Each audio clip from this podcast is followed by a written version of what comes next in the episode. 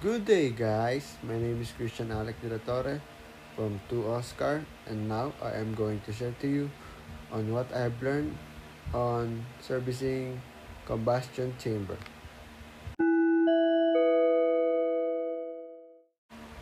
Now, let's start on how to remove and assemble the combustion chamber on gas turbine engine. First, remove the fuel nozzle cover using a 12 mm close wrench. And next is use 16 mm close wrench to remove the fuel nozzle and the washer and guide washer. Here is a tip when you are removing a part, always keep it beside and in order.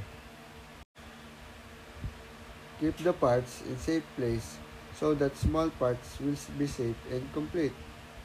And then after that, you can now perform a visual inspection and servicing of the part.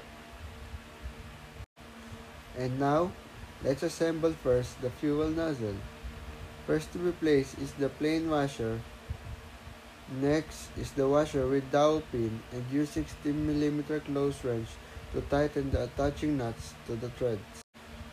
After that, align the burner with the bolts to the combustion chamber and tighten. And then after that, install all the 20 bolts and nuts pair around the combustion chamber assembly using a 9mm open wrench. Make sure it is aligned with the marking. The last part is to align the shielding of the combustion chamber to the holes and use flat screwdriver tighten the metal straps around the assembly and that's what I've learned from the two live video demonstration of combustion chamber. Thank you guys, that's all.